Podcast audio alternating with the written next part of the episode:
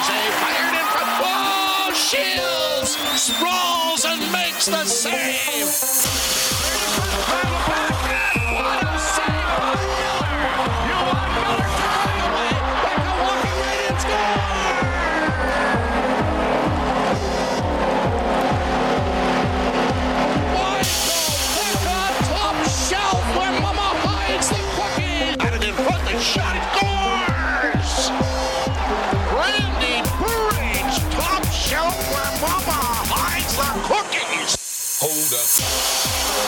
Ladies and gentlemen, welcome to episode 115 of Beyond the Blade. I am your co-host Chad DeDominicis, and as always, joined by Mr. Bill Schake and Mr. Anthony Sciandra. Fellas, we have a team that continues to win games, or at the very least, pick up points. And I think I think it was our, our rant episode that really helped. I think maybe they played in the locker room and they're like, you know what, we got to get our shit together, and, and here we are. Here we go.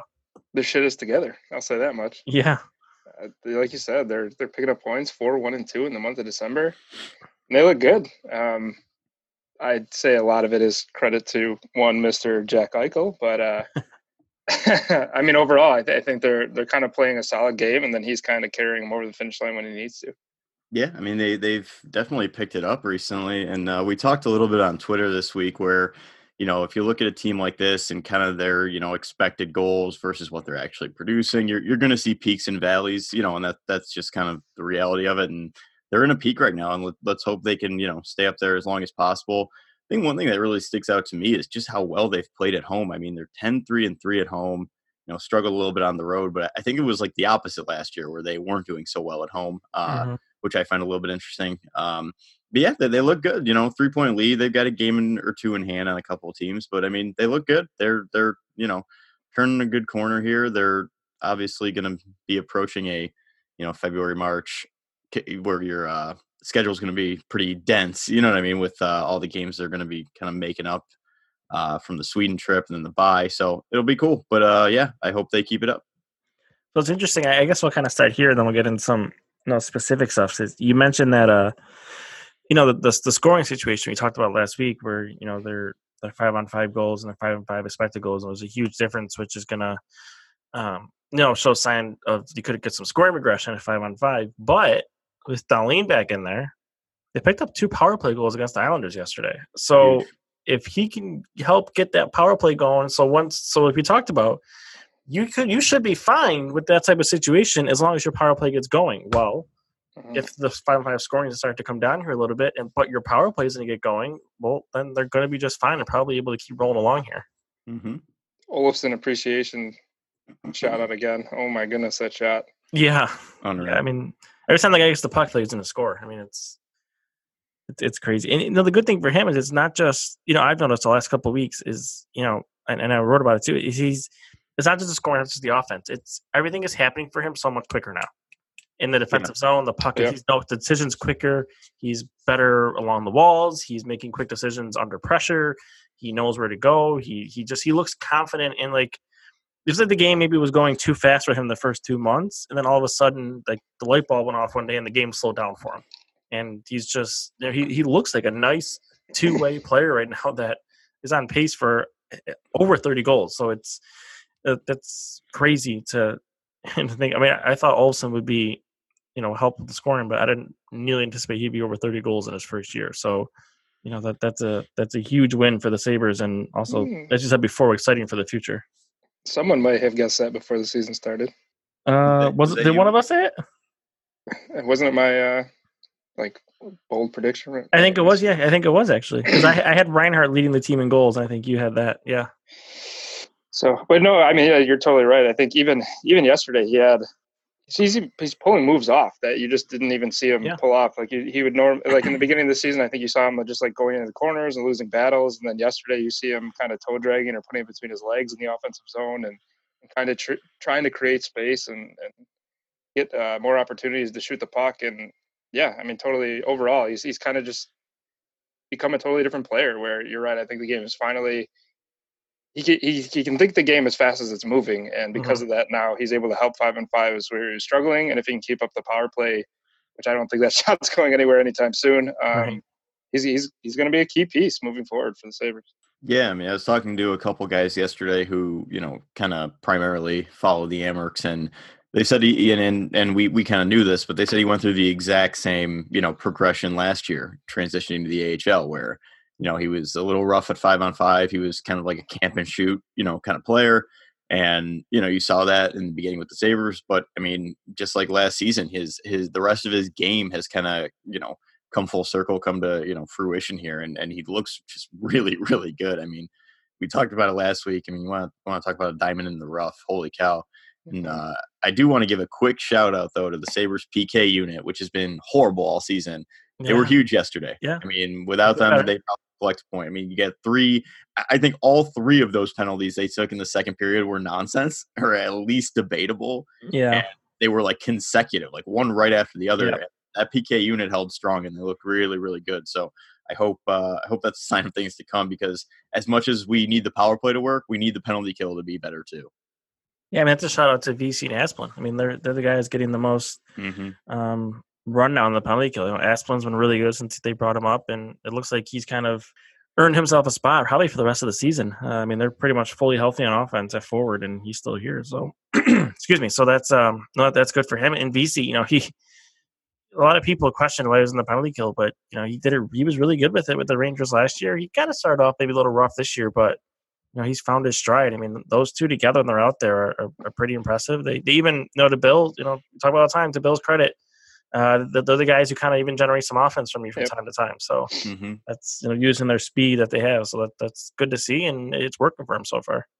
Got to give uh, credit to Ullmark too. Then right, starts and ends with the goalie usually on the right, yeah. the penalty kill. So he's been good. He kind of did the same thing last year. You just kind of hope that he can sustain this year, or at least stay average, because um, that's kind of all they needed. And if he can do that, uh, I think they'll be good so getting away from the team well not really getting away from the team but getting away from the play on the ice uh, I, I, think now we should probably kind of get to the interesting thing which i guess is a good reason we kind of push our podcast off because this news broke the next day. Uh, so zach bogosian sits for one game which was well overdue and after he sat for one game he decided to inform jason botterill through his agent or him whoever uh, that he would like to be traded.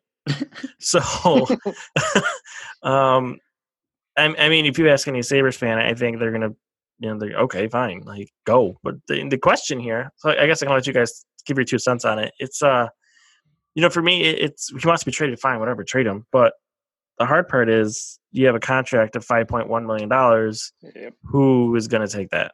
Well, well, number one, it's not even just who's going to take it. I mean, it, look, look, okay, look at Zach Bogosian's situation right now. And I look, I went on just every team's uh, you know page just looking at inj- injuries and everything on the back end i counted three teams where he would definitely like without debate be in the top six like on a consistent basis you know yeah. what i mean yeah. so it's just like all right zach you, you, know, I mean, you got benched one game on a team that's probably playing you more than most other teams, especially most. Well, other you're leading the team in ice time before, before right? especially most, well, especially most other teams that are sitting with 39 points right now yeah. or more. You know what I'm saying? Yeah. So it's just a really bizarre situation. And, and, like you said, I mean, what are you getting back from him? Like a sixth round pick? I mean, who's?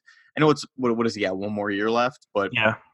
I mean, well, who's taking that salary? Who wants that salary right now? It's not like anyone's trying to get to the cap floor where you might be. You know what I mean? It's yeah. over. So that that's weird. I don't know. I, I think it's going to be someone. I, I, forget which one of the athletic writers mentioned, and I apologize to whoever did. Um, they mentioned that it's going to be maybe similar to the Beaulieu situation last year, where he requested a trade like January fifth and didn't get traded till like the end of February because yeah.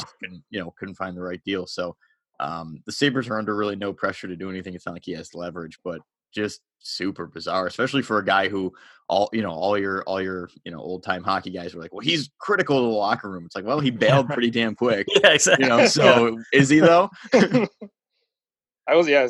I, I, mean, to your point, I I thought the exact same thing in the Beaulieu situation where maybe he'll be actually forced to trade someone now, uh, just because they actually opened their mouth and said they wanted to. But you're right. I mean, the whole situation's strange. Um, he just he looked like he couldn't even skate when he was out there. No, no. And yeah, even like even his mental like that one goal. I forget what game it was, but he basically just went for his skate behind because he thought the defenseman was going to get there oh, first, God. and he didn't. And then that was is that Nashville or St. Louis? It was one of those. Maybe. Oh, it was St. Louis because I think it was uh, Maroon, Maroon that scored. Oh, right? it was uh, it wasn't Maroon because Maroon's on the Lightning, but oh, yeah. Oh, sorry, no, it was one of those kind of guys though. One of those, yeah. anyways, but yeah, like he just went for a skate back there, and, and to your point, I, I just when you te- or when you sent me that message saying that he's looking for a trade, my first reaction was like, "Cool," but what the hell are you getting back? yeah. Um, I saw you know the Galchenyuk thing that came up. He's making four point nine, so maybe you can make work make something work there, but yeah, the whole yeah, situation is kind Trade, of weird. Trading I mean, trash yeah, for trash. I mean, for me at this point, like I would just if I'm the Sabres, I eat half that salary and, and trade him and just take the, the cap space. Take a yeah. pick and take the cap space. That's what I would try to do at this point. Eat half the salary, make it easier on another team, and take the cap space this year because then it helps you make another. Because you have to trade it, probably at least two defensemen this year. So move him, eat half the cap, give yourself some cap space, and then the next trade you make, you have more cap space to kind of deal with. I mean, that's. But again, there's so many teams up against the cap. Like, who yeah. who can still take on like twenty half million dollars at this point? So it's I will say there is one player who's not paying attention to what's being said in the media. Did you see Dahlin's comment last night? Oh yeah, yeah. That doesn't know he doesn't know how to fight, but he'll he'll Bogo teach him for the next few years, or something like that. Like, uh. Bad news, buddy. yeah. Jake McCabe comes out of the corner. I'll teach you. Yeah, I mean, the thing alone on Bogosian, like, like, I think you guys are kind of both touched on, is it, it, it's yeah. I mean, his contract is one thing. One other thing is too is like I, I, he looks shot. Like he, yeah, he does. He looks bad. He someone, can't move someone anymore. tweeted he turns like an oil tanker. but I don't think that's wrong. Like he can't. It's not. No. Yeah, and I mean, I used to be someone that kind of not really. I mean, yeah, it's kind of stood up for him because I thought when he when he got healthy, he used to be at least all right, and now he just he doesn't look yeah. like he can do anything at this point. I mean, he just he can't move on the rush. He he just it seems like when you watch him, like it's I, I don't know if he just looks aimlessly just skating around the defensive zone, like he doesn't know what he's supposed to do, or he can't get to the puck. So he's yeah. like, I'm just gonna stand around and I, I don't know. It just yeah, he looks lost and just shot. And you know, any team that has a scout and watches that, like they're. I mean, the contract alone, they're gonna look at that play and I'm like, I, I don't, I don't know. Like, I, I don't, I, I just, I mean, you mentioned the Beaulieu thing. It wouldn't stun me if he doesn't get traded at all because I, I just don't know who's going to take it. Like who? But yeah, someone gets super depth. Some team has a rash of injuries and, and and needs it, like some competitive team on the deadline. But I just don't even know if that'll happen. Can a team have gotten any more desperate than Winnipeg currently is? they haven't done it. Who the hell is doing it? Exactly. They're 19, 11, and 2. Like, I can't believe they're doing it with this defense. They're about to play forwards on defense. They just don't it's care. Shovel Day doesn't care. He's never trading for a defense. they're the antithesis of the Sabres right now. Just, oh, my God. Uh, Used it too. Yeah. Be all right. Gotta love it. So, so yeah, I mean, we'll watch that situation. We'll see where that goes. I mean, there's, you know, I mean, I got a feeling they're making a trade. You think they're going to make a trade here at some point. Uh, you know, Jeremy White had the Scandella thing, which um, I didn't know about the Frolik, but I knew that Calgary is kind of, I don't say obsessed, but they've kind of been on Scandella since before the season started. So we'll see where that goes. And there's the Galchenyuk thing. So I don't know. I mean, it, we, we get finally got to the point where all your defense are healthy and the guy still won't make a trade. So I'm kind of like I'm I might throw my hands in the air at this point. Just I, I don't know. He's never going to trade anybody. He'll make a trade at the deadline. That's just like super underwhelming. Colin Miller for a fifth. Uh, it, it, not even that, right? It's gonna be like it's gonna be like Casey Nelson for a seventh. It's like cool. I guess he traded a defenseman. Yeah. What are you gonna do? It's so funny how many people forget Casey Nelson is a thing. It's like, oh yeah, wait, he's there too. Yeah. but he's there. I mean, the crazy thing is, if you think of it, if you look at it, I mean, I, I, don't. the Amerks, like they win every, they shut out like every team they play now. Apparently, they won five nothing again yesterday. They have an NHL defense. NHL defense. Why? oh man, like just go through it quickly. It's Pilut, Redmond, Nelson, Borgen, Bryson, uh, Bryson Gilmour. It's such a good defense. It's like ridiculous. Yeah. Winnipeg would kill that that defense. oh my god. Oh, I gotta love it. All right, so I don't know. Where do you guys want to go next? You want to go talk about how awesome Jack Eichel is here? Is that sure? So it's a I mean, good time. I mean, it's it's just at a stupid level right now. I mean, it's yep. just, every time he gets the puck, comes up the ice, like he's gonna score. Just I don't know. He's he's in the St. Louis the St. Louis game. He has Blues forward decide they don't want to cover him anymore and just let him come out in front. and so funny. That was bizarre as hell. no one gonna cover weirdest. him. All right. Yeah. All right. Bye. Like, whoever that forward was might have been like Rob Thomas, like almost like got his ankles broken and then just skate away. As like, yeah, no, covering this good, guy. Good luck, Jake.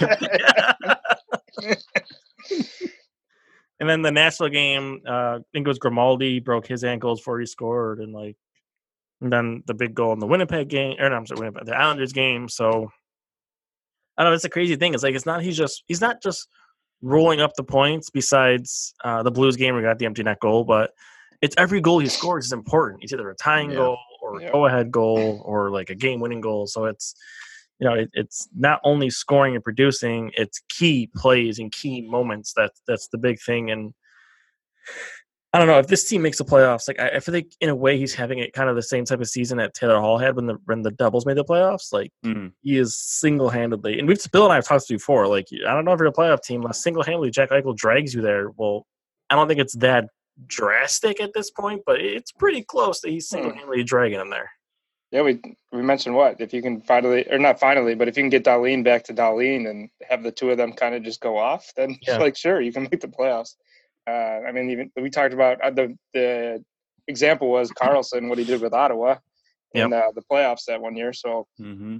I mean, it can be done, and he's definitely at this point doing it. I mean, just the, the amount of just confidence, skill to be able to pull that puck out of that chaos in front of the net and then go backhand cheese is, I mean, like you said, it's it, it's to a ridiculous point, and you can tell it's to a ridiculous point because now we even have national media giving him credit and talking yep. about it, and when that's happening, you know, it's it's something special, and just happy I guess we get to enjoy kind of what's going on right now because it's it's pretty crazy.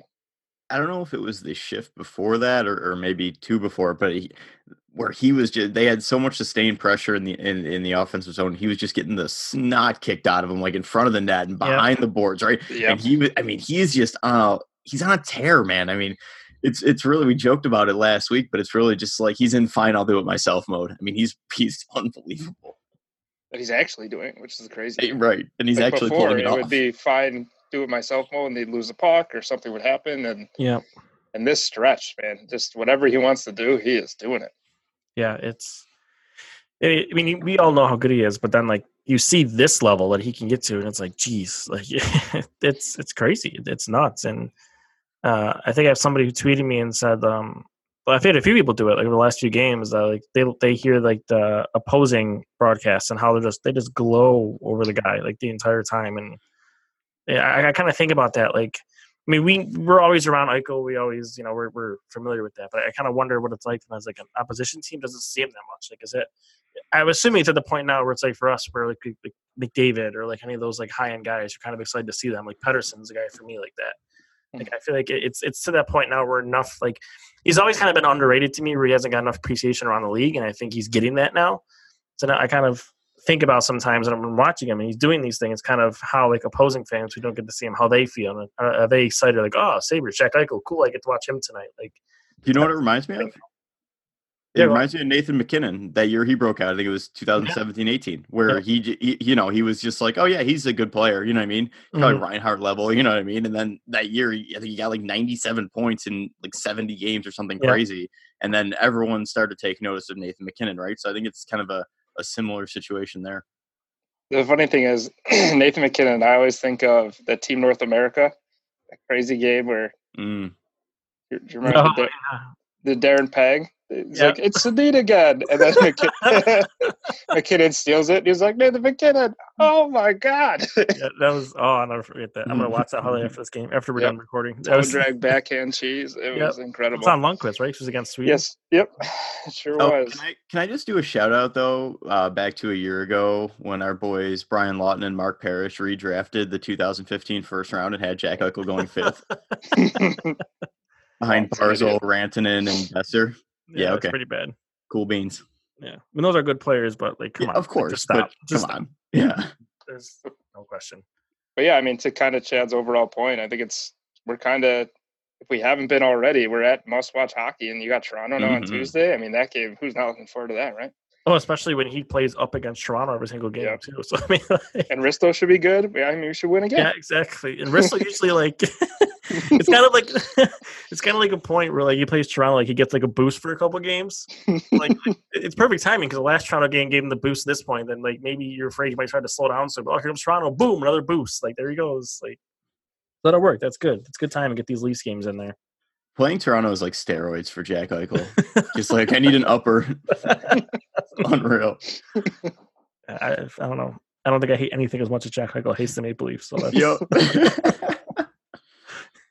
I mean, I guess it makes sense, right? Born and raised a Boston boy, now a Sabres guy. I mean, that's true. I was gonna say, like, I don't, I don't know what made him hate the Leafs so much, but I guess you're right. I didn't think about that. Boston and then the Sabres now. Probably have hated him his whole life. Well, it's benefiting us now. So here's what we'll do because a few more topics I want to get to, but I know a couple of these, um, if I remember correctly, are wrapped up into our questions. So I think what we'll do here is we'll get our quick break in, and then when I come back, I want to talk about um, Dahlin being back, uh, kind of what that means to the team, and then also we want to give some credit to our uh, to the fourth line a little bit. We want to talk about that. Uh, uh-huh. uh, Larry and Apostle will kind of get into that, and then we'll get into our fan questions at the end, per usual. So we will be back with you in 30 seconds. You are listening to Beyond the Blade on the SB Nation Podcast Network.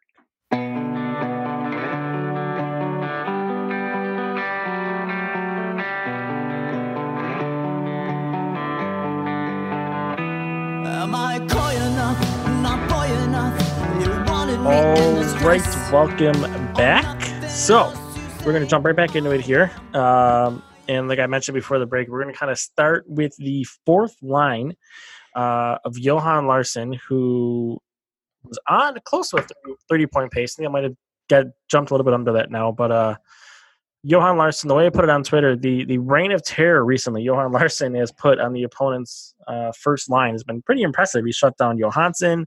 Uh, I think it was like an 88% Corsi and 88% expected goal. He was similar numbers against O'Reilly. Uh, and before that, I forgot who they played. Um, can't remember, but he was again similar numbers. Shut down the top, you know, top line. You know, he did a lot last year, shutting the top line, but there wasn't the points, the production. Uh, and now that Kruger is not playing him in the offensive zone uh, only like five percent of the time, like uh, Housley did, you know, he's getting the opportunity to produce more, and that's happening. So I know, Anthony, I know, I know Larsson's kind of been your kind of been your sticking point here? Not sticking point, but kind of uh, someone you've been itching to kind of talk about a little bit. Yeah, I mean, I, have got you know, hopefully, hopefully tomorrow I'll have an article out on him. Uh, but he's just he's been um, he's been awesome. I mean, last year he, he was kind of dominant in that, like you just said, that that sheerly defensive role, right? And, and you saw, you know, where, where everyone was saying, you know, get rid of him, he's done. He he was he was presenting value, right? And I think it was actually Kevin on Twitter who maybe midway through last year was like, "Hey, I'd actually really like to see what he can do with a little bit more, you know, offensive um, opportunity, let's say." Yeah. And and he's he's done very well. I mean, like you said, he's just dominating top lines, and and I really actually liked how he looked with Jeff Skinner, and they kind of abandoned that really quickly.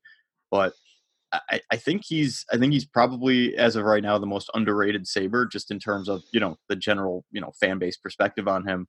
Um, but yeah, he, he he's just he does everything you want. And, and right now, and I know this is probably maybe going to be unpopular, but he's your number two center on this team in yeah. terms of how they're playing right now. He's your second best center on the team, and he's he, I think he's just he's up his game, and uh, I don't think it's a contract year thing. I think he's just he's doing exactly what he did last year, but just with more opportunity in the offensive zone, like you said, and he's just really playing well, and, and he looks like a guy who you can kind of build that bottom six around a little bit moving forward if they retain him, which at this point I hope they do. And he's healthy. Yeah, he, he was doing it two, three years ago. I was just going to bring that up a couple years ago for that arm injury. Very good point. And then he kind of had the year after he came back, he had that really rough season where a lot of people were like, "Get him out of here." And then last year was the year where he started turning it around, at least defensively. And then now this year he's back to playing that way he was before the injury in terms of providing offense too. Because that season, remember, he had like, I think he was on pace that season for a 35 point season. Mm-hmm. Yeah, I want to say he had like I want to say he had like 11 goals in like 33 games when he got hurt. So like he he was going that season, and he's kind of doing that thing again. So you know that's that's good to see. It, it's going to be interesting this summer uh, when his contract is up. So I think he's an unrestricted free agent. So I wonder if they do end up bringing him back, if they want to do that, or if they think Asplund's the guy to take his spot. But I mean, if, if it's me, I mean, if you can get him on a cheap deal, why not? You know, it's yeah, it's value for a guy who is familiar. He's you know he he was a guy who didn't really you know want to be a fourth line player when he first got to Buffalo, and, and I think he kind of embraced that role now and you know, he fits in well on this team and he does an important key job. You know, I mean, the, the penalty killing too can't be overlooked. And, you know, like Anthony said, I, I mean, I thought he looked, I wasn't a fan of the Skinner idea and it, it went really well. And I was kind of surprised they abandoned it so quickly. And you might want to consider going back to it the way Skinner's kind of been the last few games here. So we'll see. But, you know, a, along with him, Okposo, I mean, those, that fourth line in general, I mean, Girgensons is eh, whatever, but I think Larry and Okposo are two guys to kind of be I don't know if I I guess the word can be excited, but at least, you know, happy about what they're providing, especially Poso, who has still a few years left on his contract. And, and you know, he's embraced that role he's in. And, and I'm glad the Sabres have embraced putting him in that role and accepting his contract, but not trying to force it and put him somewhere that's, that's letting him succeed. So, and that's a great point too, though. Him embracing the role. I mean, you, you, I think there was maybe two years ago you heard rumblings where he was not happy with with how he was being used, and and it, it almost feels like you know since last year he, he kind of really took it in stride and and you mm. know just kept kept pushing because I think you know getting hurt and then being really you know shoved into a fourth line role when he got back was was maybe tough on him you know especially because like you said he was he was pacing out to to have a very good season um actually i'm looking at it right now he he was on pace to have definitely the best you know statistical output of his career to that mm-hmm. point so yeah uh, it's cool that he's taking it in stride and I mean, 12 points in 31 games, it does, you know, doesn't jump off the page for but for what he does and what he provides, that's fantastic. Yeah, so kind of to put a bow on it, Larry had 10 goals that one season, only 17 points, but it was his only double digit season. And it looks like the next season he had six goals, 11 points, 36 games. So that's when he got hurt. Mm-hmm. Uh, but I mean, double that out. It's that would have been his best career season before he yeah. got hurt. Uh, and then Okposo, I mean, say what you want. If I was I think all of us were very nervous. Most were nervous about him coming back, and but kudos to him. I mean, he got the the okay that he needed from doctors, and he is just he's looked good. He's looked really good since he came back. And he hasn't like it doesn't like he's pulling back or anything. You know what I mean? Like like right, you would expect the corner. That. He's just he's going right back to being that bowl in the corner. He's been on the walls. Would you guys say he looks refreshed? the worst question of all time, but sure, I guess so.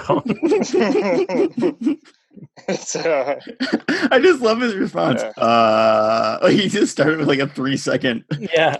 well, I don't know if I'd word it that way. yeah, that's cringeworthy when you heard it back.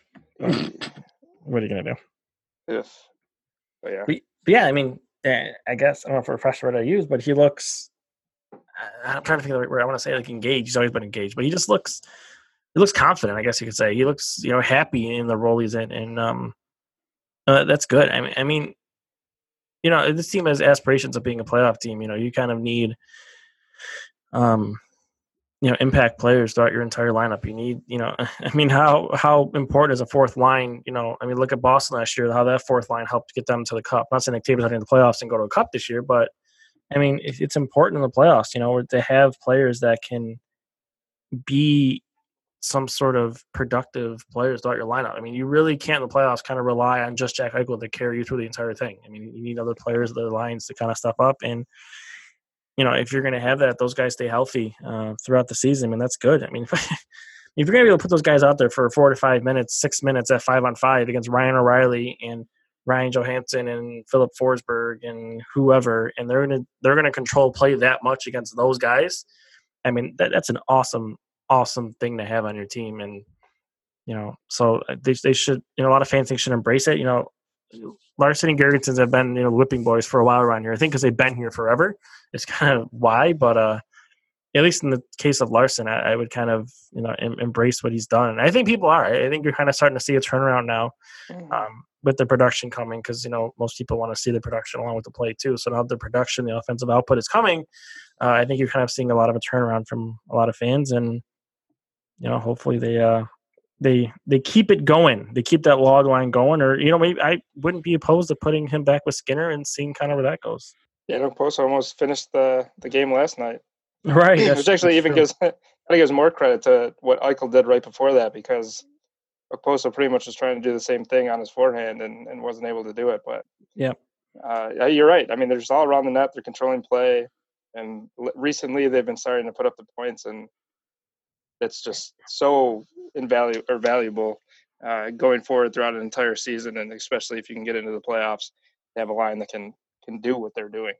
I mean, to get into the analytics world a little bit, kind of, you know, to, I have to get on my not a high horse, but I get on my my seat here. It's, you know, in the national game, I tweeted about it. Is I, I noticed that uh, Krueger was following up the Larsson line with the Eichel line a lot.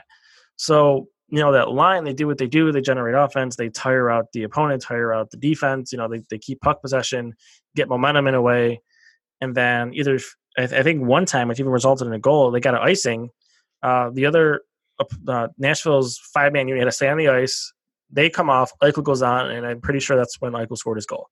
One of those goals. That line scored one of their. I think they had like three goals that game, but that's when they scored one of their goals. And it's it's again it's smart on Krueger because you put that group out there, you get them to wear down the opponent, and then you throw out your scoring line right after that to kind of keep the pressure going, and, and it worked. And so that that's kind of like the the thing where you know that fourth line won't get any points for doing that but their on ice impact of what they've done is is measured kind of in those advanced numbers for things like that, and that's kind of the that's kind of the thing where a lot of you know Anthony or myself or even like Kevin on Twitter or even like the evolving hockey guys, a lot of analytics guys, like you, you bring points to them, they're going to go, yeah, okay, cool, but you know I care more about you know the on ice the, the impact stuff beyond that.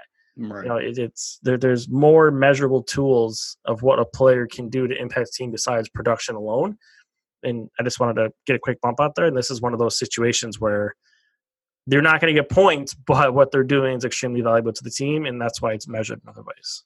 Right. I mean, it's just you look at it this year. I mean, can I can't think of a time when that line was together where there was a top line of the other team that just dominated us. You know what I mean? They've done a really good job of kind of mitigating that threat, in my opinion. I think that's that's that's one of the things that that maybe goes underappreciated because it doesn't necessarily show up like right in your face on a stat sheet, but mm-hmm. you know, it's just and and you can see the Sabres. I mean, all the metrics point to the Sabres being a very sound, good defensive team, and, and yep. they're a big part of that. It's not just the revamped defense. The forwards are doing their part, and that line is a huge piece of that.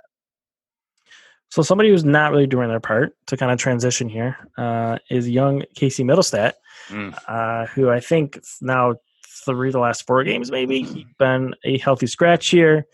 Uh, and you know, I, have defended Mittelstadt a lot. Um, I, I, am not by any means saying that, that he's done. He's shot. He's you know not going to jump through anything. Something that's the case. He's only 21 years old, but I think it's hard to make an argument at this point that he doesn't at least need some sort of time in the AHL. Uh, and uh, what the thing I don't like here now is we're at you know sitting three the last four games, and we'll see what happens in Toronto if he's still here uh, is I don't want this to kind of turn into a Thompson situation like he did last year.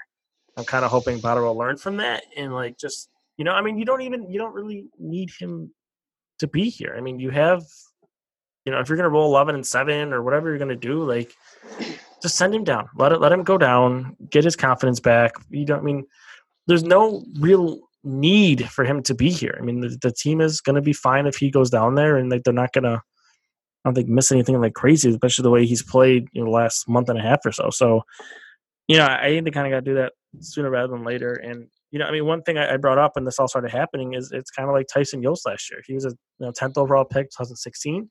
Um, his first few years were okay in Colorado. Uh, then last year, you know, he kind of just it just it wasn't working. He was he was kind of struggling a little bit, and, and they bit the bullet on a top 10 pick, and they sent him down for the rest of the year.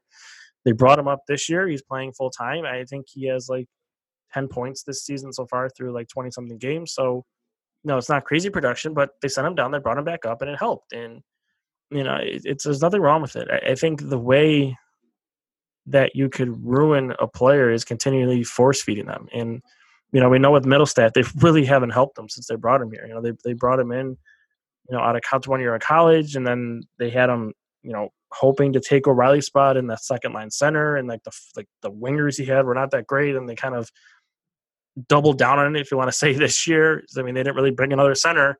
You know, they brought in Johansson, but you know he's not ideally a second line center. So again, you're kind of putting a lot of pressure on Mittelstadt. Just, it just isn't working. So bite the bullet, send him down. Let's move on.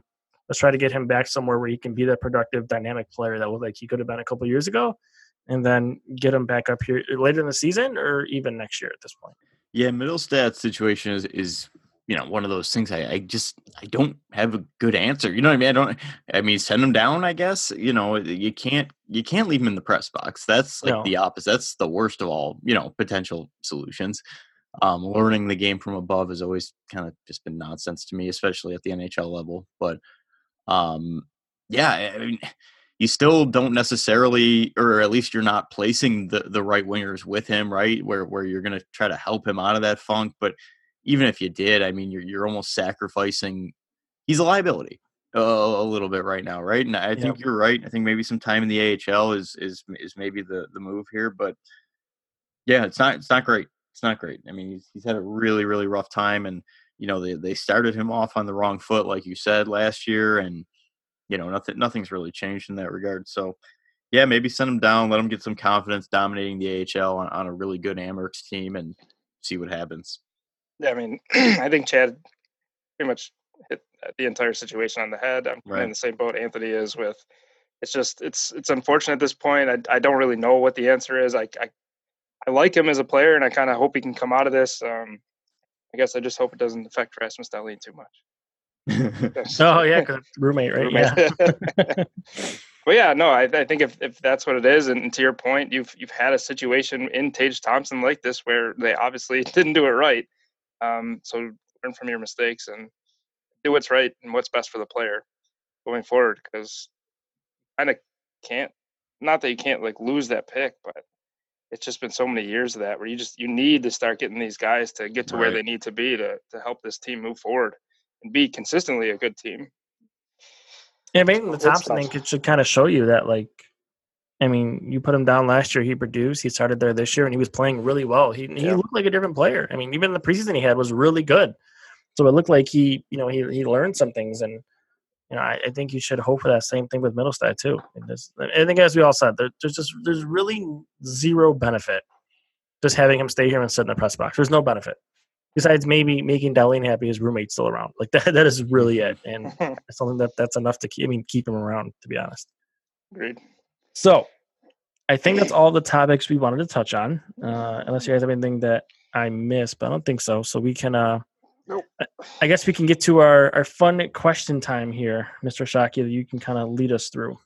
Alrighty. So, I guess I'll kick it off where we kind of kicked off the podcast. that's with Jack Eichel. Not that these are really any true questions, but there are three that are funny. So I'll start it off this way.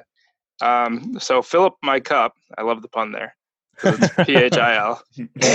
And Jack Eichel fix the Bills' offensive woes? Funny.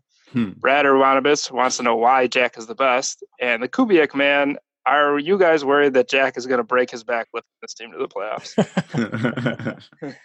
uh, I don't think he can fix the Bills' offense. Um, I shouldn't say that. You never know. You get He's him out a there. good wide receiver build. He does. He does. He's kind of He's got some length to him, right? I mean, mm-hmm. I don't know what Did he play on is. skates. the deep threat.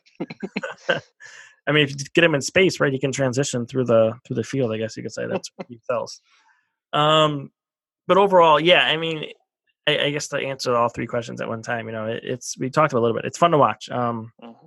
You know, I mean, there, there's players in this league that do it all the time. Uh, so I, I, think this is going to become kind of as crazy as it seems. I mean, I don't think it's going to rip off 16 game point streaks consistently, but you know, I think this is the kind of level of player we're going to see here going forward. It's exciting. I mean, we're, you know, you see kind of what Nathan MacKinnon does and what, you know, Connor McDavid does and Crosby and players like that, where, you know, these players have the potential to take over a game or a handful of games that make the difference when the season comes to an end if you're a playoff team or not. So I think we're at the point where we have a player now who's kind of reached his peak. Um, you know, he's he's had a pretty good ascension to this point, but now we're seeing, I think we're seeing Max Jack Eichel, if you will, and I think this is kind of the player we're going to get for at least the next few years here. And you know that that's got to that that's the thing the Sabres kind of got to understand. Like you're you're hitting max Jack Eichel time. Like you have to take advantage of it. I mean, you can't waste opportunity. Uh, not just this year, but moving forward over the next few years. You got to put a team around him and see if this guy can take you deep in the playoffs on a run. I mean, it's just, it would just be a terrible way. I mean, he's only 23, I think, so he's still extremely young. He probably has six, seven more years of you know good playing him. But eh, you, you got to take advantage. You got to you got to put a team around this guy, and and you know hopefully he can he can take you somewhere. So you're basically saying that we should not sit around with 14 defensemen and get some forward. No, no, no. Yeah, I mean, I think I think Chad nailed it there. Um, the the big the big criticism uh, and and the big anxiety I, I, think of the Sabres fan base is like okay, you know what I mean? But Jeff Skinner's prime, Jack Eichel's prime, Reinhart's going to be hitting his prime. You know what I mean?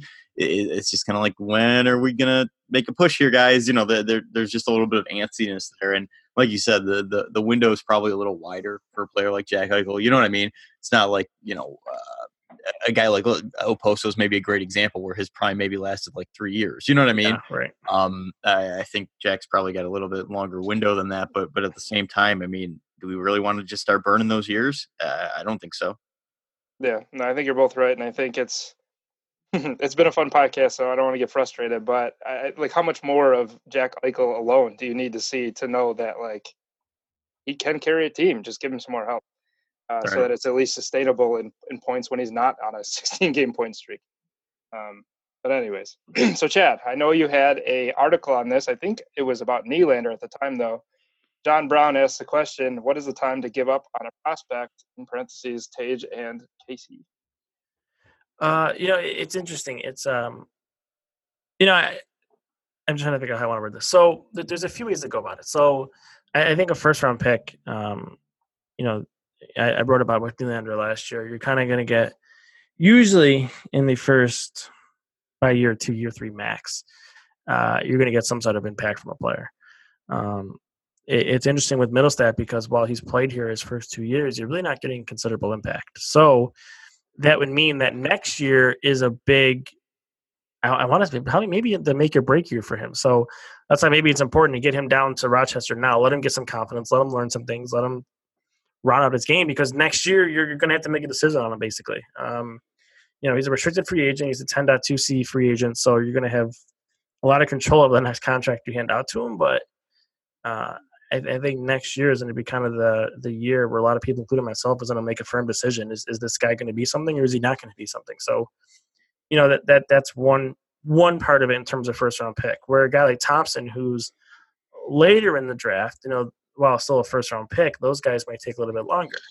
But you know, from various age researches you read from people who are a lot smarter than me, um, you know, I have Micah McCurdy's um, presentation in my head from you know RIT when you did it, and you know the peak age of a player is about 24 years old. So if you're not getting some sort of impact from these players, uh, what you want by age 24, which I think Thompson is, he's not there yet, but he's he's getting there. If I'm not mistaken, you know that's that's kind of that's kind of maybe your cutoff point, if you will, um, on when a player kind of is who they are, type thing. And that's one of the reasons why um, you know, I get so antsy about Lawrence Pilut because he is 24 years old, and, and having him down to Rochester for development just seems like you're just you're wasting it. You're wasting, you know, time. You know, of I don't want to say prime, but I mean, I guess that's what it is. The prime of a player's career is probably from about 24 to 27, and you know, having a guy to sit in the minors when he can really help your team. Although I know you have 27 other defensemen, like it's just it's it's poor use of asset management for a guy who's also on a cheap contract. So yeah, that that's sort of the quick version, I guess you could say, of some research behind age and you know first round picks. Tage is 22, Mittelstadt's 21. Just okay. So yeah, when I think about Mittelstadt, you know, I, I, and I know different guys, you know, d- develop at, at, different rates, you know, physically, right? And, and right. I just I just think of myself where 25 year old me would have just beat the living snot out of 20 year old me. You know what I mean? It's just, you know what I mean? So it, it's so hard for me I mean, Nylander was a little bit of a different case uh, for me because everything I had heard about him from people I trust, you know, eh, who are close to the Amerks, was it wasn't just a phys- you know he, wasn't mature. It was just that he had the the wrong attitude. You know what I mean? He so so that that was a little bit different situation. But for for Casey and Tage, it's just it's so hard for me to be anything but like, hey, let's see what happens. Let's give him a little time, like Chad said, because guys develop differently. You know what I mean? You, have got guys yeah. like Jack Eichel who at 18 was, you know, what was he, 6'3", 200? He was just an animal. Yeah. And, and, you know, but then you've got guys like Casey who at 18, he couldn't do a chin up at the combine. You know what I mean? He's, he was like very much a child. So and even Dahlin, I mean, you brought him in last year. I mean, he's he's a big dude, but he was right. shrinking, and he put on right. some weight this year. And Thompson put on some weight last year, and you know, some guys have to go through that, and kind of that's a that's a thing. So exactly. You know, I mean, that's kind of what you have to understand. And like you said, a lot of everyone develops differently. So, you know, I, I think this fan base kind of spoiled with Jack Eichel and Sam Reinhart and how quickly they develop, and even Dahlin to an extent, where you get these younger guys who come in and they make an impact right away not everybody's like that. So like development paths are different, and you know teams have to be smart about it. And I, I think they didn't approach this the right way out of the gate, and, and maybe it was the overhype of the real Juniors and his college performance wasn't that great, but you know on a bad Minnesota team it was still decent numbers. So I, I just I think you kind of need to take a step back, take a breath. Even the organization, just take a step back, just you know do a course correction here, send him down, let him build his confidence, let him you know, I mean, if you put Casey Mittelstadt on that Amerks team, that, that team should absolutely coast to a Calder Cup. Like mm, when, right. when you add Thompson when he comes back, like forget it. So let him do that. Let him go down there. Let him do that thing, play in the playoffs, and kind of see how that goes for him, and then kind of go from there. Alrighty. Next two are kind of tough, but understandable. So I'll throw them out there. Coaching. Michael wants to know: Is it a time to better look to look for better assistant coaches? We need to get the power and penalty kill back to average. And Mark follows up with: The coaching carousel has started early this year in the league, performance, conduct, etc. Who is the next domino to fall? Any special teams help available that you guys see? No, I mean they're not making any. I'll, I'll keep this one short and easy. They're not making any in-season changes. Maybe, we'll see in the offseason, but even then, like Steve Smith's like his dude, and Granato just got back, so I don't think anything changed in there. And you can say Mike Bales has done a great job with Linus Ullmark and the goaltending. So I don't think there's any changes coming there anytime soon.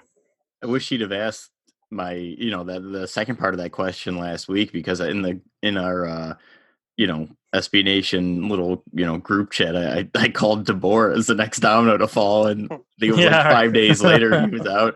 Yeah. Uh, but yeah, I, I don't know. I mean, I'm not sure who the next coach to to get the can would be. I'm not sure if anyone. I mean, I'm, I'm looking right now. I don't see anyone who who's really threatened. I mean, may, yeah, maybe no. I was gonna say maybe Laviolette, but that's not gonna happen. Um, no. Yeah, I don't know. Unless somebody does something like inappropriate, like you saw with uh, Dallas. You know, right, right, I think right. I think we're kind of good with coaches here at this point. Alrighty, so moving on to trades. Lazy Town, if and this may require a leap of faith from Krueger. Rista was one was from here on out paired with either Montour or Pilut, hopefully, it mitigated his deficiencies to the point where he is consistently a plus player. Would you still want to keep him or trade him? Oh, uh, if somebody gives me a trade offer, I'm still trading him. That's an easy answer for me. If, if yeah. someone gives me a forward, top six forward, he's he's going tomorrow. I mean, he's played better. Admittedly, he has played a lot better, and I give yeah. him credit for that. But if somebody comes to me with a good top six forward for him, he's gone out the door.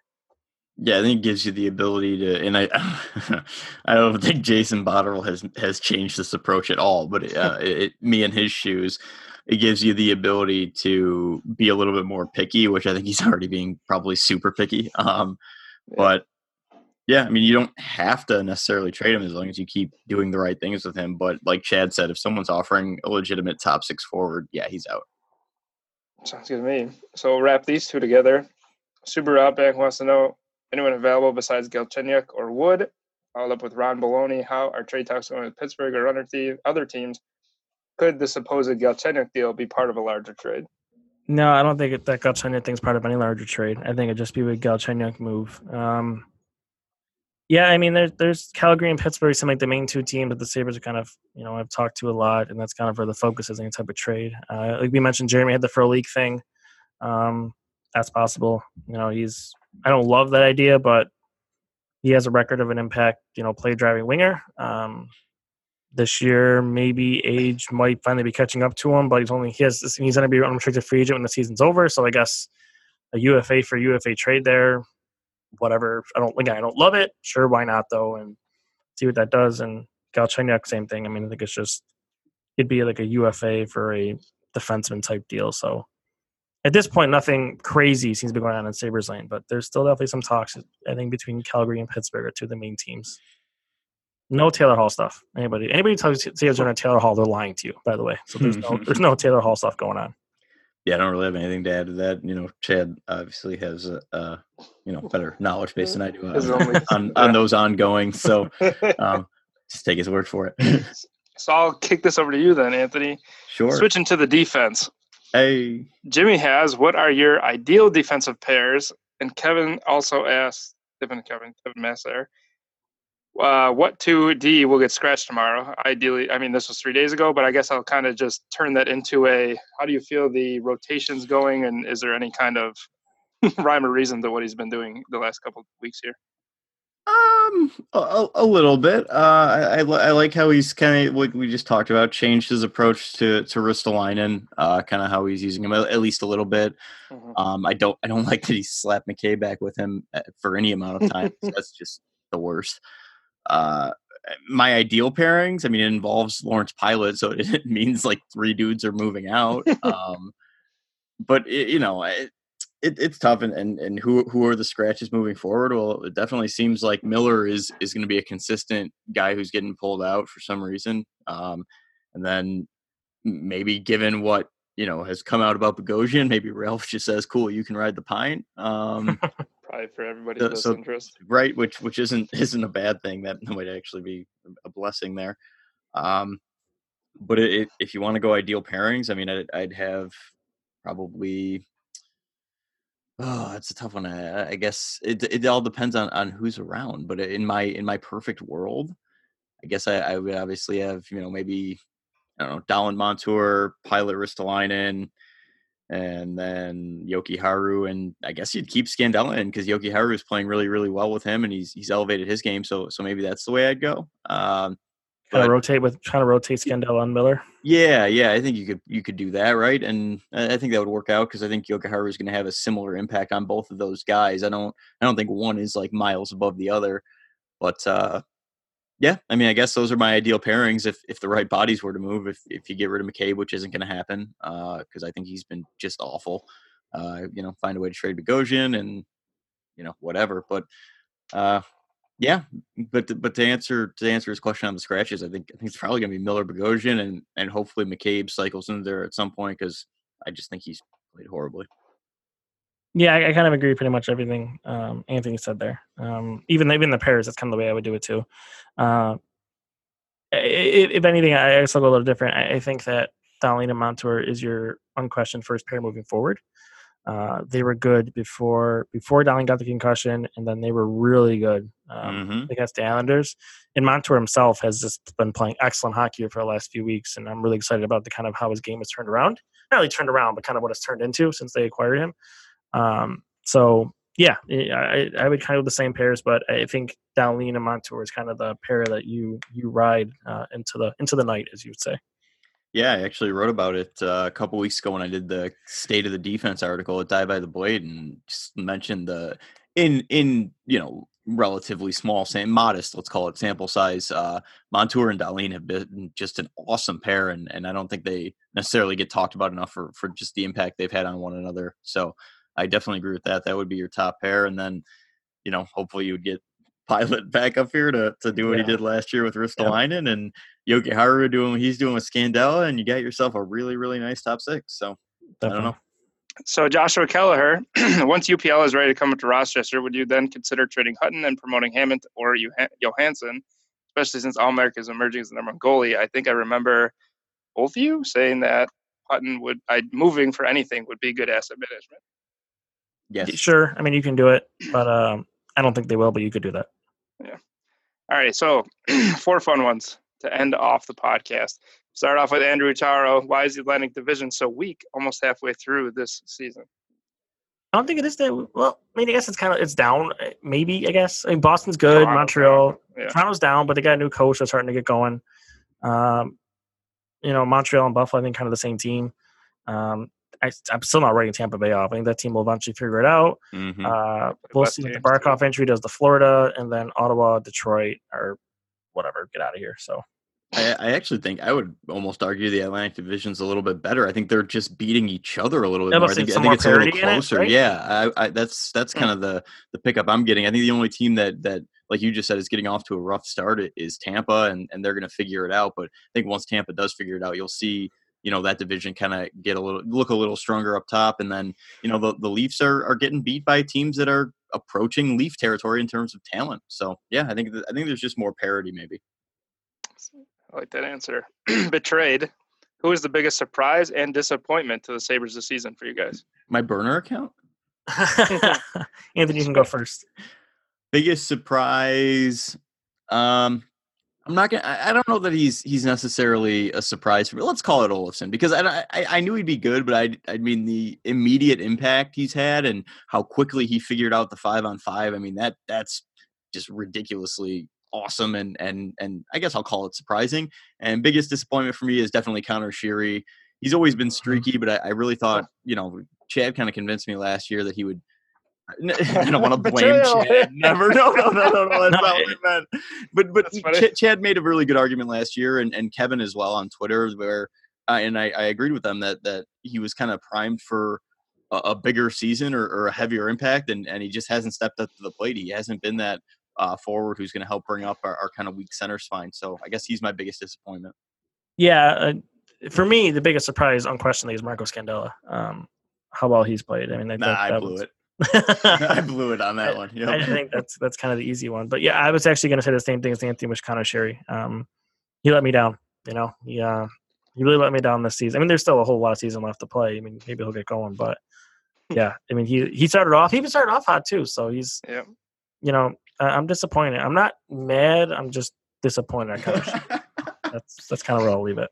Anthony, I will say Olofsson's not a bad answer, and Chad, the Sheary thing just sounds quite personal. no, no, no, no, that's not what I meant at all. It's just, I, I think that's it was funny. last year. I never realized like until it was brought to my attention, just like impact wise, that Conor Sheary was probably better than he looked. You know what I mean? Or, yeah. or maybe, yeah, you know, no, no, it's just funny. A little bit more value, and then I, when I started looking into it, I was like, oh yeah, you know, definitely. And then I, I think we were all convinced, like, yeah, I think this is trending toward he's going to have a really strong season, and it just didn't happen. Yeah. I'll just throw Mittelstadt out there. I just thought yeah, would kind of turn it around here, and so far that hasn't happened. Alrighty, two to go. Jimmy, if you could bring back a player from the last decade, who would it be? He thinks Tim Connolly would have thr- uh, would thrive in today's game and be an absolute superstar. Can't disagree there. Brian Campbell. Can I can I get vintage yeah. Brian Campbell out there right now? Like, does, can I do? Can I do that? Like, not like Brian Campbell, like at this age, but like prime Brian Campbell, throw him on that defense. But, but I think that's, already. I think that's the context in their prime. Like, you know, guys from 10, you know ten years ago in their prime. I uh, I think I'd go Thomas Vanek. A little little bit of little bit of offensive firepower there. Yeah. Because because because I like Campbell, but who the fuck are you scratching? I need to trade a fifth guy. yeah, I mean that's that's a good point. I'm surprised you guys didn't go centers. Yeah, I mean, yeah. I mean Briere Drury, right? I mean that's. Oh, that's not. Is that ten years ago? Within no, it was within the last ten years, right? No, it wasn't. Two thousand seven, they left. Oh, We're old now, right. Chad. Yeah, yes, you're right. It's out of the 10 year window. Yeah, so, Derek Roy would be your center. no thanks. I'll take TV. Bring me I'll, back uh, Steve Bernier from his from his debut. Give mm, me that mm. Steve Bernier. I'll Give me some Raffi Torres. Give me a loophole. He didn't say a Sabres player. Can I get that Souk? Oh, and to wrap her up in the spirit of the season, Daniel wants to know what's your favorite Sabres Christmas memory? Any Sabres related game, meeting, a player, gift, etc. His memory is his mom getting him a Hasek signed goalie stick. Only 39 was oh, only 39 of them were made and signed, so that's pretty hmm. valuable. Still have it, but a knucklehead it has a few scratches. Can your mom adopt me? Anthony, you can go first. I still don't know. Yeah, I so I have one that, that's kind of neat. Um, so I think I was five, and you know, I opened all my presents, and and my dad handed me a card, and I had never been to a Sabres game before at that point, and uh, I opened the card, and in it, it was like a cutout from the newspaper of the NHL standings, and I, I was a little confused. So he said, "Well, pick the team. Pick whatever team you know you know you want to see play against Sabres, and, and I'll take you." Right. And so I picked the Tampa Bay Lightning, and he was like, "That's random as hell. Why you know why the Lightning?" I said, "Well, their last place. I think they they had like nine wins to that point, and like I want to see them win." And he's like, "Oh, okay, fair enough." He's like, "What if they don't?" I'm like, "No, Dad, they're gonna win." And so that that's that's my one. It was kind of cool. That was like my Christmas, you know, part of my Christmas gift. Uh, my dad taking me to my first game, and you know, just kind of a unique way he did it. Interesting. That's a good one. I, I guess for me, it, go ahead, Bill. Go ahead. Yeah, I was gonna say I can give you a little bit of time here. I'm pretty sure I got um, a Miro Shatan goat head jersey around Christmas time. Uh, at the time, obviously, he was my my favorite player. And weirdly enough, I I want to say I'm gonna have to see if I can go find it. My favorite number at the time was 18 too, and I think for some reason he made a weird switch from 81 to 18 for a mm. hot minute. I think I have an 18 Shatan. I'll have to go see if I can find it. But yeah, uh, I, I think Christmas time is usually a time where jerseys uh, come around. So I'm sure I've had a couple. I just have to think about it. But Shatan at the time, favorite player, and I know I had a, a white Shatan goat head jersey. So my, my parents actually got an arg not an argument, but let's call it an argument for fun. Is, it's a podcast after all. Uh, so I asked for my first jersey when I probably like that same year when I was like five, maybe for my birthday or something, right? And I wanted Shatan, and my mother was like, "He's not wearing Satan on the back of his shirt to school." and my dad's like, "Are you kidding me? It's it's just it's the spelling." And she's like, "Absolutely not." So I ended up with a Zhitnik. So I was I was cool with that. I like Zhitnik too. Uh, I met him at the YMCA when I was doing karate. Uh, he was like doing swimming lessons with his kid, and uh, yeah, but. Um, yeah, that was that was just a little funny because I wanted a Shatan one. My mom was like, "Absolutely not." That's good. That's funny. Uh, for me, it it's not Sabres related necessarily, um, but it's the only Christmas number I can really think of is uh, when I was younger. Um, I, I, don't know if I had aspirations, but I always thought it was cool to be a goaltender.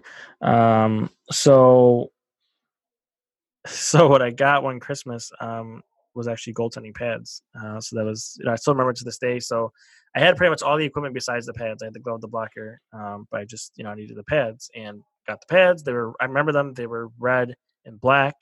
Um, and then I, I, think it was actually surprisingly, I was living in Rochester at the time, um, and it was a surprisingly warm uh, Christmas this year, particularly. And I remember we went out uh, and started playing hockey, I think at 10 o'clock in the morning. And then I think we didn't like go back in the house until like six. So I remember getting those pads. Again, it's not Sabres related, but I still have that story in my head of getting those goalie pads and going out and playing goalie for like eight hours outside that day.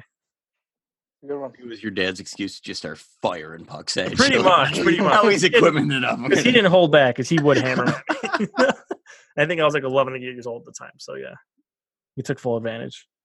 Especially when I had like all the equipment on too. Like I had the actual pads and like the chest protector. He was just hammering shit um, so that was the last one, Bill. That's it. That's a wrap. Actually, real quick, I got a. I actually played tennis against Jay McKee once. That was kind of cool. That's neat. Oh, that's yeah. Awesome. So he actually he beat me, but it was like uh four six six four four six for anyone that knows tennis. Mm-hmm. Um, so it was a pretty tight match, and he actually in the changeovers overs obviously would sit down next to each other and drink water, towel off, whatever. And uh, he told me that during the lockout season, he needed something to keep him in shape, and that's how he kind of got into tennis. And then ever since, he's kind of been around the tennis community. And obviously, now that he's gone off the Kitchener, you don't see him much. But well, not anymore. He got Buffalo, did he? Yeah. That's funny. Oh, I didn't uh, even know that. I don't. yeah. but yeah, what, since uh, when he's in Buffalo, he, he's sometimes around and, and playing against people, which is a lot of fun. Interesting. Okay. Cool story. All right, so we'll get to the, we'll put a wrap on this thing. So we'll hit the spiel at the end. Make sure you're following us on uh, on Twitter at BTB Hockey, uh, Mr. Sciandra at Sciandra Sports, Bill at uh, Bill Shockey, myself at CMD Dominicis. Uh, make sure you rate, share, iTunes, Google Play, um, Spotify, uh, anywhere you can find a podcast, you will find our podcast as well. And then, of course, make sure you're following Die by the Blade for all of the excellent Sabres content you'll get throughout the season. So, Sabres have Toronto to start off next week, uh, and then some other games before they get into the Christmas break the week following. So, it'll be interesting as we head into the break what kind of team we get here, if they can keep the wins going, if Jack Eichel can continue to extend his scoring streak. So we will talk to you next week. Enjoy Sunday night football tonight. The Bills can clinch a playoff spot, so pretty exciting around here. We'll see how that goes. So for Bill, Chad, and Anthony, we are out of here. And thanks for listening. We'll talk to you next week. See ya. Yeah.